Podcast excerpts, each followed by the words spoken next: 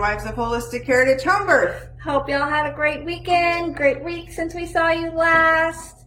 Um, I don't know if I should be admitting this, but y'all all went to the movies. Oh, I told somebody today you went to the movies because I was jealous that you ate popcorn. I did. I had movie theater popcorn.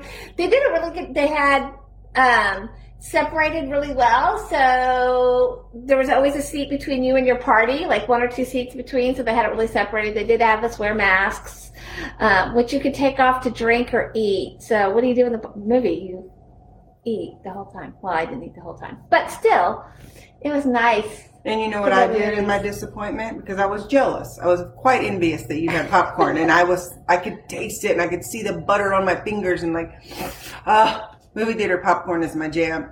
And I had convinced Chris on the way home, hey, let's just drive by the movie theater because I am that pathetic that I'll just go buy popcorn and take it home. I don't even have to go to the movies. I just want the popcorn. And we pulled up and there it was closed. Aww. No, like no cars. I'm even like, maybe they're in the back. Pull up closer. No, closed. We were so happy because that's like something Ted and I've been doing for years. We've been dating for 35 years and going to movies, so it's been our thing. Um, so we were so excited to go to the movies. Yeah, I'm ready to go. And I got to tell you, I know it's not great for the theaters money wise, but I really like having that space of nobody sitting next to me. Well, general, I don't like, I like to it. hear people eat. Yeah. So if you come sit by me crunching and making all kind of butt licking noises, I'm not having it. That's probably why she's never invited me to the movies again because I love to crunch my popcorn. You do crunch. I love. You're lucky crunch. I like you. but you don't do the butt licking noise. No. You only crunch. I just want to hear the crunch. Yeah, like the. No. like how a dog licks their butt. That's a noise. No. I can't handle it. No, but I do Chris crunch it. it. I love the crunch of popcorn. Like if it doesn't have a good crunch, I'm I'm and the other thing is, is I will get up and move if somebody gets a pickle and sits next oh, to me. Oh yeah, that's gross. I, I'd rather smell ass than pickle. Yeah. And the other thing about like having the distance is you don't have the perfume smelling anymore. Like I smelled no perfume, which I really loved. Okay. Because nobody jealous. was right next to me. We digress. It's Anyways, your fault today. It wasn't me. It was your fault. No. You did it. Yay, movies. We're going to talk about um what are we talking about today? Well, we're talking about evidence-based care, yes. and um, like most people don't even know what that actually is. They just think, oh, that's the scientific portion of it, and that's really just one part of the triad of what evidence-based care is. Um, and then also some things that we just do that we think are evidence-based, and they're straight garbage. They yes. have no backing so evidence-wise. Is it provider? Is that what they want to do, or is that the evidence? Hi, yeah. Heather. Thanks for joining us. Um, and that you can say no, I don't think I'll do that today. Which kind of goes like probably in the future, Midwife Monday. I really want to go into depth of what informed consent is. Yeah. Um, really in deep, like what's the law? What does it really mean? Um, and how often do they have to get consent for everything that they're doing? Because most of the time, I think these contracts are null and void because they are not giving you yeah. the information. They're just saying this is about your financials. Sign here. This is about VBAC sign here. That's yes. not informed consent. No, no. So I've been doing some like research on the actual laws of informed consent and what they mean and how they were written, um, and what does ACOG say. So, and I've been a little fascinated by what I've read. So we'll have to make that a another midwife Monday to yeah. really go into depth of what it means, so people know exactly what their rights are, um, and they are kind of being violated. This is one of your favorite things because you it get really all hot. Is. I'm hot about it. Like, I just almost said something so gross and I released yeah, it. Yeah, don't be gross. she loves being gross. I thought of Cardi B in her most recent word that everybody's using, and I was like, it makes you this. Jay I know that. Cardi B.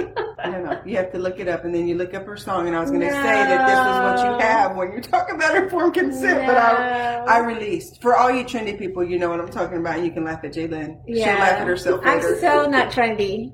I'm not either. I'm old. Hi, Amy. Let's talk about what we're supposed to talk okay. about. Okay, so evidence-based care. Like I said earlier, there's really a triad of things that come together and they meet in a cute little diagram um, which means evidence-based practice, right? So one of them is the scientific evidence. Um, that's what most people think it is in general. And when you're looking at scientific evidence, isn't one study.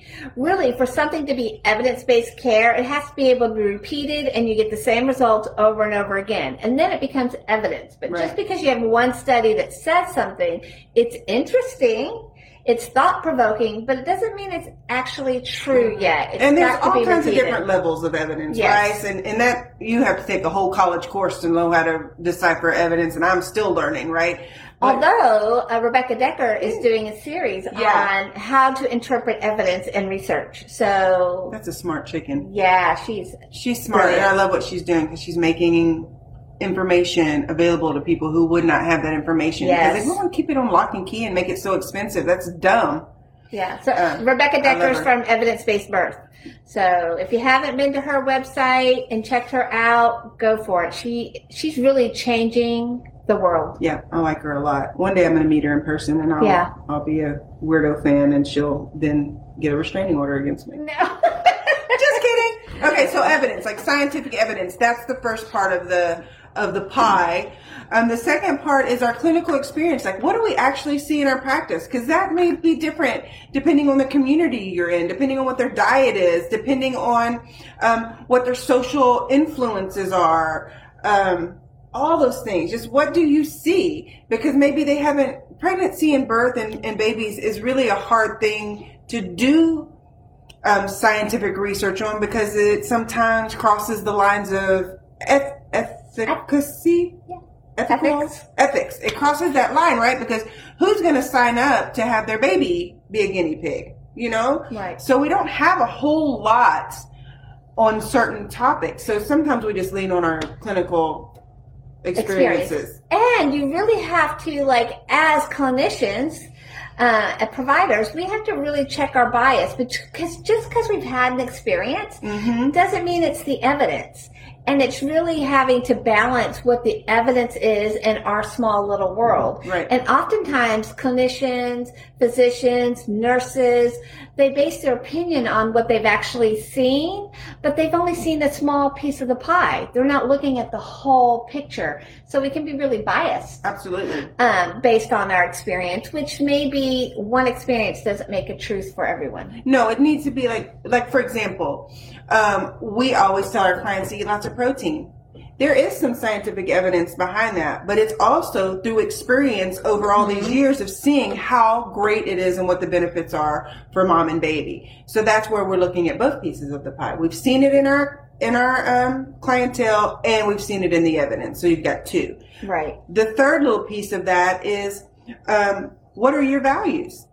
hmm So, for example, we know that evidence tells us that if you have that little negative in your blood and you're an Rh negative um, person, that you should have RhoGAM. The evidence tells us RhoGAM. But if your values aren't aligned with that, then that doesn't work. Because RhoGAM is considered a blood product. Um, so you may have values that you don't accept blood products. And so you're not going to want that. Or you just may not want it in general. Right. And it's same with gestational diabetes screening. Like everybody has their own personal values, and we have to put that into consideration when we're looking at the giant picture. You Yes. can't make everybody do it just because that's what the evidence says. Right. That doesn't work for everybody. Agreed. So that's the triad. It's not just evidence. It's all three of those have to come together in one beautiful picture. Yes. Okay.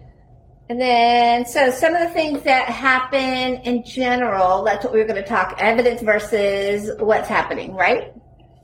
Um, one of the first things is really cervical exams, don't you think? Yeah. Way overdone, and they're done it all. Why?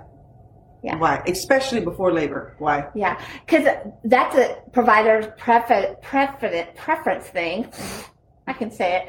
Versus what does the evidence show us? Like we hear all the time, um, clients, uh, potential clients, or just people on social media telling us that their doctor starts checking their cervix at 36 weeks, sometimes 35 weeks. Why are they doing that? Is it evidence based? No. No, but they want to know. Um, sometimes they're sweeping membranes when at 36, 37 And not even weeks. asking. Not even Oh. asking. Is it evidence based? No, but are they do? It's totally provider preference. Um, and you may not realize this, but y'all can say no. So when you go in for those 35, 36 week appointments and the nurse is telling you to take your pants off, just don't take your pants off. Or say, well, what are, what are we doing that for? Yeah. Why? I don't want to do that. No. If you want to do it, have at it. Yeah. That's where the client preference comes in. but there's no evidence to say that it does anything at all, that it helps in any way. Um, and actually, it's uncomfortable and it comes with risks. So maybe you don't want to do it. Yeah. Um, another one that's a big hot topic is um, delayed cord clamping. Mm-hmm. That is evidence based. We want to give our baby all that blood, all those cells that haven't decided what they want to be. Um, those have healing properties in them, and, and they can go and find something that's not correct and fix it because they're a cell that hasn't determined what they want to be yet, right? Those stem cells, those are gold. Why wouldn't you want to give them to your baby? Right. And what seems to be controversy about that really is how long do you um, delay the cord clamping? Um, most hospital situations, I give it like 60 seconds, which is some evidence that that's really good. It's better than nothing. And then on the other end of the spectrum, you have like in the home birth world, even birth centers, where it's going on until the placenta releases, or even longer. You're not cutting it, or you don't cut it at all. You do a lotus, what's called a lotus birth. So where, where's the evidence in there? There's really not any evidence on the other end of that doing it for hours. Yeah. Um, There's not very much evidence at all, like the timing of it, but we do know that that is the baby's blood. Babies do better when they get their own blood in their stem cells. Right. Not only that, if you've got a baby that um, forgets that they still have a job to do when they're born and they need to breathe, It's hard to be right? Sometimes they just forget they got things to do. They're still oxygenating and getting blood to their cord. So why cut the cord if your baby's not breathing? Leave them on that. It's a lifeline. It's a lifeline. You don't want to cut it if they're not breathing. It always blows my mind because I can remember times in the hospital over and over and over. If they'd have a tight nuchal, they would cut the cord before the baby was out at the perineum. I'm like, what are you doing? Somersault that baby out. Undo it. Like, figure it out. Don't Yeah. cut the lifeline. But they do. I think it has to do with um, preference, but also just, what's the word? Um, it's convenient. It's convenient to cut the cord and pass the baby off. Right.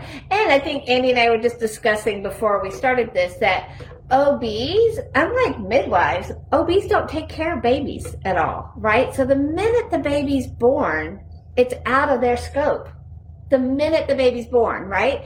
So where midwives are licensed to take care of babies from the minute they're born, typically for the first month of life is what their scope of practice says. So they don't, they get scared about babies. And in the hospital, there's a whole team that comes in for your Right. baby, right? So we have to make room, and typically, mom's in the bed. There's probably the labor and delivery nurse on one side, a partner on another side, the OB down at the bottom of the bed. There's really not any space to do all the things that are evidence, like delayed cord clamping, because they want to cut that cord and they want to hand the baby off to blankets to go to the Right. warmer.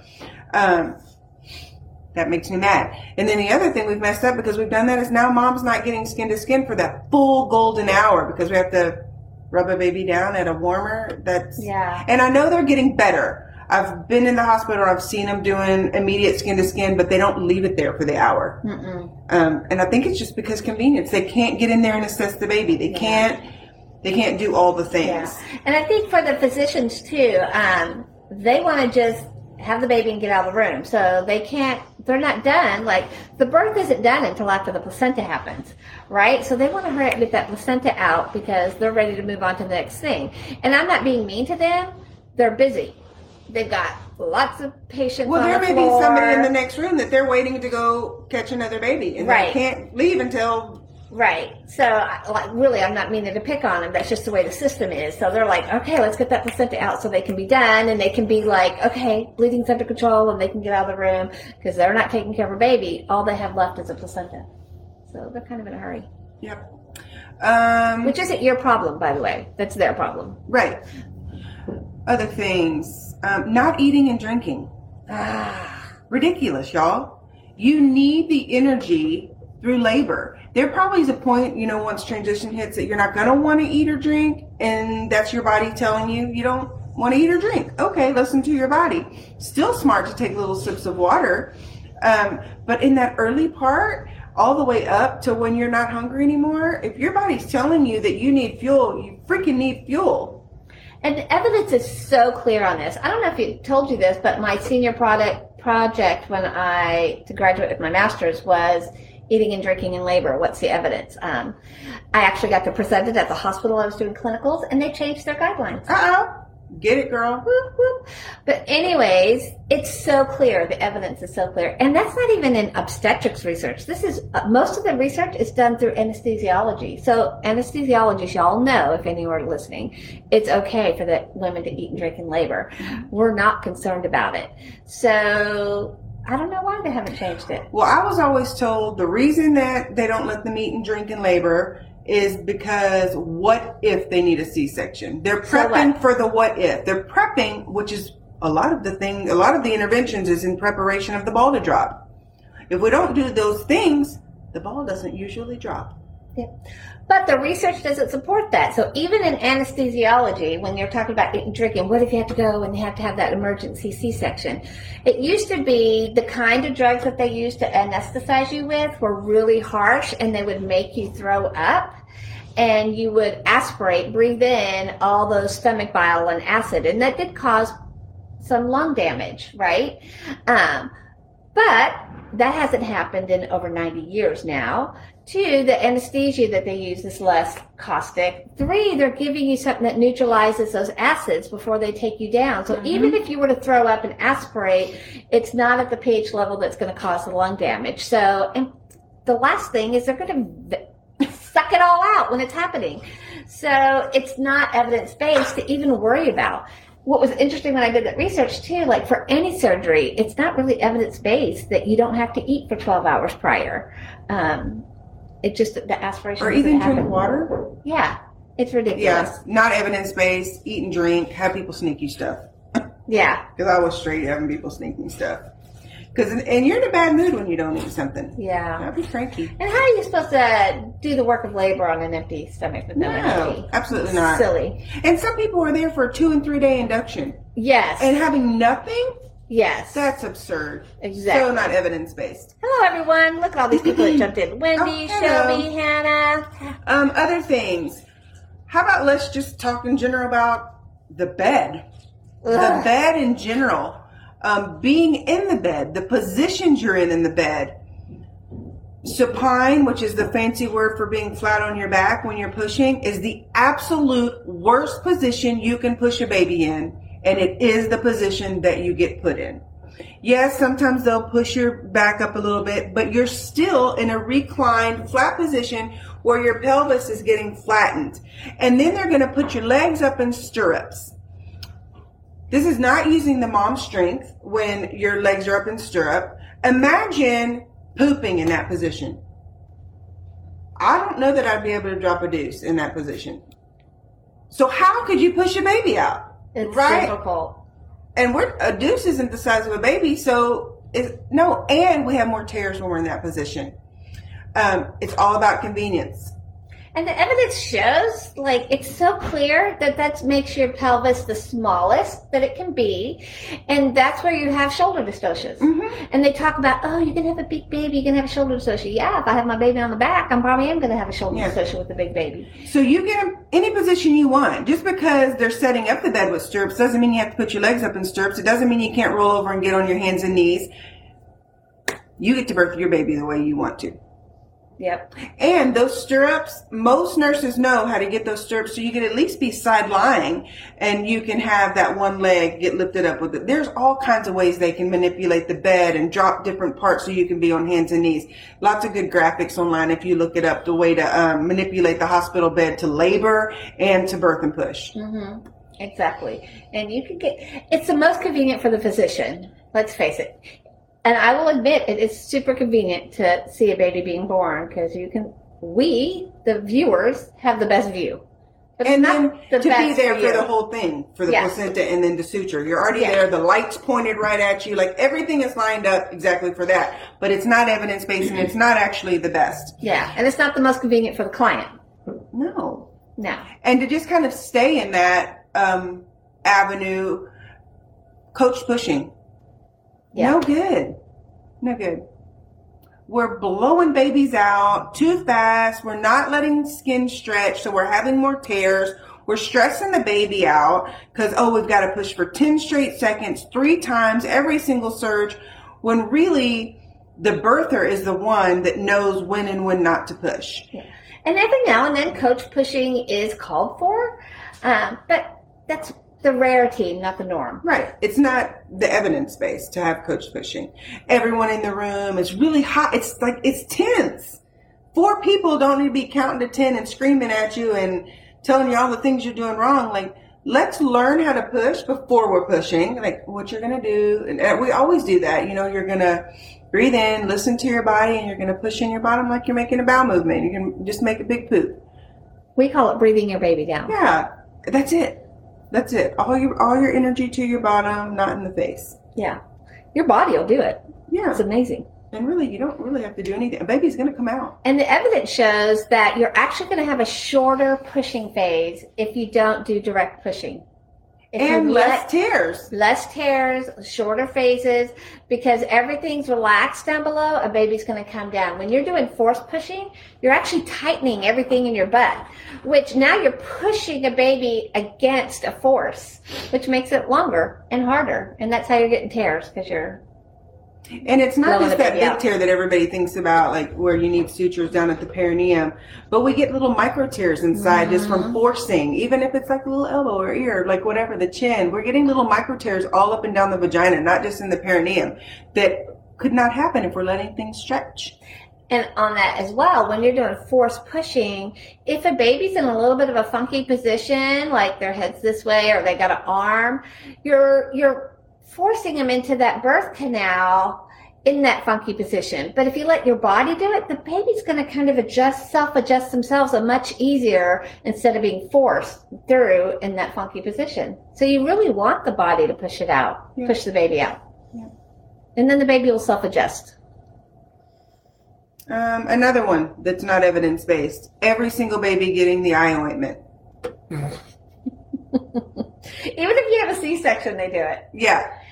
So the eye ointment is an antibiotic eye ointment, which I'm so happy we have it now for when we need it. Great. It's one of those things like a C-section. Happy we have it when we need it. But y'all, you only need it. It is for an STD, gonorrhea. Um, if the baby gets it in their eye, then they can get infected and it can cause blindness. But if you don't have gonorrhea, your baby doesn't need the eye ointment. But. And if your baby doesn't come through the birth canal, Right, we don't have gonorrhea on our belly if we're having a belly birth. So yeah. it's only in the Especially if your water hasn't broken and the baby's been sealed up.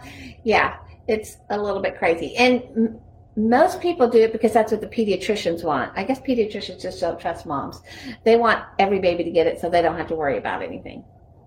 But You know whether or not your baby needs it. yeah, it does cause irritation in your baby's eyes. We're Um, introducing antibiotics to babies that don't have um, a Right. good gut biome yet. So and we have definite problems with antibiotic resistant uh, bacteria today. So let's not start it.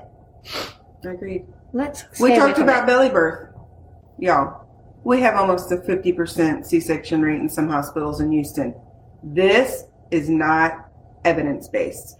The World Mhm. Health Organization. Last time I looked, I think it was thirteen. Yeah, I just looked recently. I thought it said ten percent. 10%. That's the goal. So we only really need C-sections in that little range, right? Like around 10%.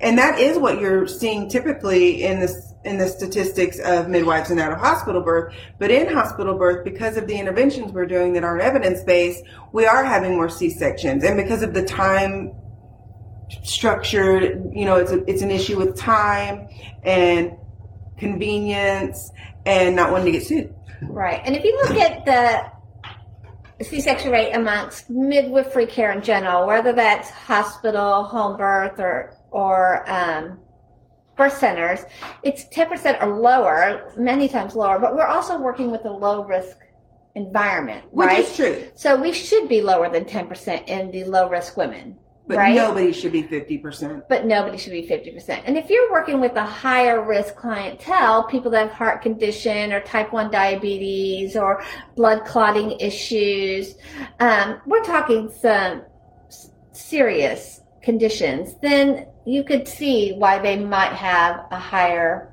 level of C-sections. But really, even they shouldn't be 30, 40, 50%. Right. I think you could get it down to 10. Um, but remember, we went to that event, and that one doctor said he doesn't ever see that C-section rates improving. hmm If they're not going to believe it, then it's not going to happen. Which is unfortunate. Right. And some of that is not doing VBACs, which is evidence-based. Which is evidence based. Vaginal birth after cesarean. Totally evidence based. How long have we been yapping? We've been yapping. Oops. We could go on and on and on because the system is just broken and um And if y'all have anything you want us to talk about, whether evidence or not, just pipe on in. Question Should those with autoimmune plan a C section? Could they get? Of course they could. Um, autoimmune disorders cover a vast vastness. Um, lupus, thyroid disorders, are Hashimoto's, autoimmune, yeah. Hashimoto's, thyroid, um, all kinds of autoimmune. So no, you can have a normal birth. absolutely. I have Hashimoto's and I've had four uh four jeez and bread, I'm forgetting one of my kids. I have had five vaginal births, no issues. So why do they insist on the eye ointment to extent reporting CPS if you deny it? They've actually stopped that practice, um, Heather. Um, reporting you CPS, you can decline it. The state says that we have to offer it. That's the law, but you don't have to accept it. So they have stopped that practice. Although they still get cranky in some hospitals. They do get on where you're cranky and I think they just don't know what the information is. Right. Um, but that is going away, and we're so happy about that. How do you find out particular hospitals and doctor statistics? You can call and ask them. Um, there was also one in, oh gosh, one of the Facebook groups kept track of that. Um, and the Texas Department of Health has it. You can go into, you can actually type it in. What is the C-section rate for such and such? But you can call the hospital and ask. You can call the labor and delivery floor, and your doc, your specific doctor should also have those statistics, and he should be able to share those with you um, or your midwife. Everyone should know that statistic and be able to just give it to you. They may not, though. But well, they can find out. They can find out, but they Have them find know. out before you hire them. They have a 50%, 60% C-section rate. That might not be what you want. If it's what you want, have at it. But if not, there's lots of different providers that don't have that. rate. Yeah. Uh, definitely ask. Um, and ask their point of view about C-sections and natural birth if that's what you want. If y'all don't get the right answers that you're looking for in that first visit, don't That's go back. huge red flag. Don't go back. Or interview them. I mean, people interview us before they hire us. Um, I interview your any provider before you hire them. And people interview pediatricians before their baby's born to make sure that's who they want to go to. But so rarely do people interview their OB. Yeah. Yeah. Like they're not worthy of great care. yeah. Well, I don't know that OBs are even providing that option. Well, To to make them. So, Make yeah. You have to pay for it probably, but make them. Yep, exactly. How Um, do you find out? Oh, we did that one. are they honest though? I don't know if they're honest, Hannah. That's what I'm wondering. Because there's a site, there's a site that you can go. Just look up C-section um, rates in my area, and you'll get some official sites. And sometimes, like, um, like I think Memorial Hermann the Woodlands in 2018 was 50 percent. Um, but if you looked online to what's officially what what had been reported, I think it was like thirty percent. I'm like, what? Where are the numbers? So what's true? I don't know. I don't know. I don't know if they are reporting it true or not. Um, and I want to know if I were interviewing, what's your C-section rate with first-time moms? Mhm. It just tells me someone's not being patient because so so often first-time moms are rushed, and it's so unfair, not evidence-based. And what is your success rate with VBACs? Yeah, definitely. Those are good questions to ask. So, anyways, And just so you know, our C-section rate is three percent. yeah, it's getting to be less because uh, we're almost at 100 births for our practice. Bam, bam. Yeah, so That was a celebration. next month, by the time we have our three-year anniversary, we'll have 100 births.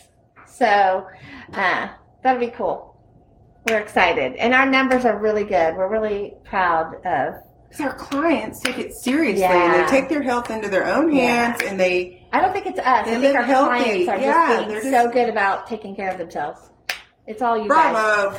You guys all have the power. It's not your providers. It's not your midwives. It's you. You Yep. have the power. Let's go eat tamales. All right. Bye, y'all. Have a great week. Um, if you post questions about things, we'll answer um, as we go. Thank you.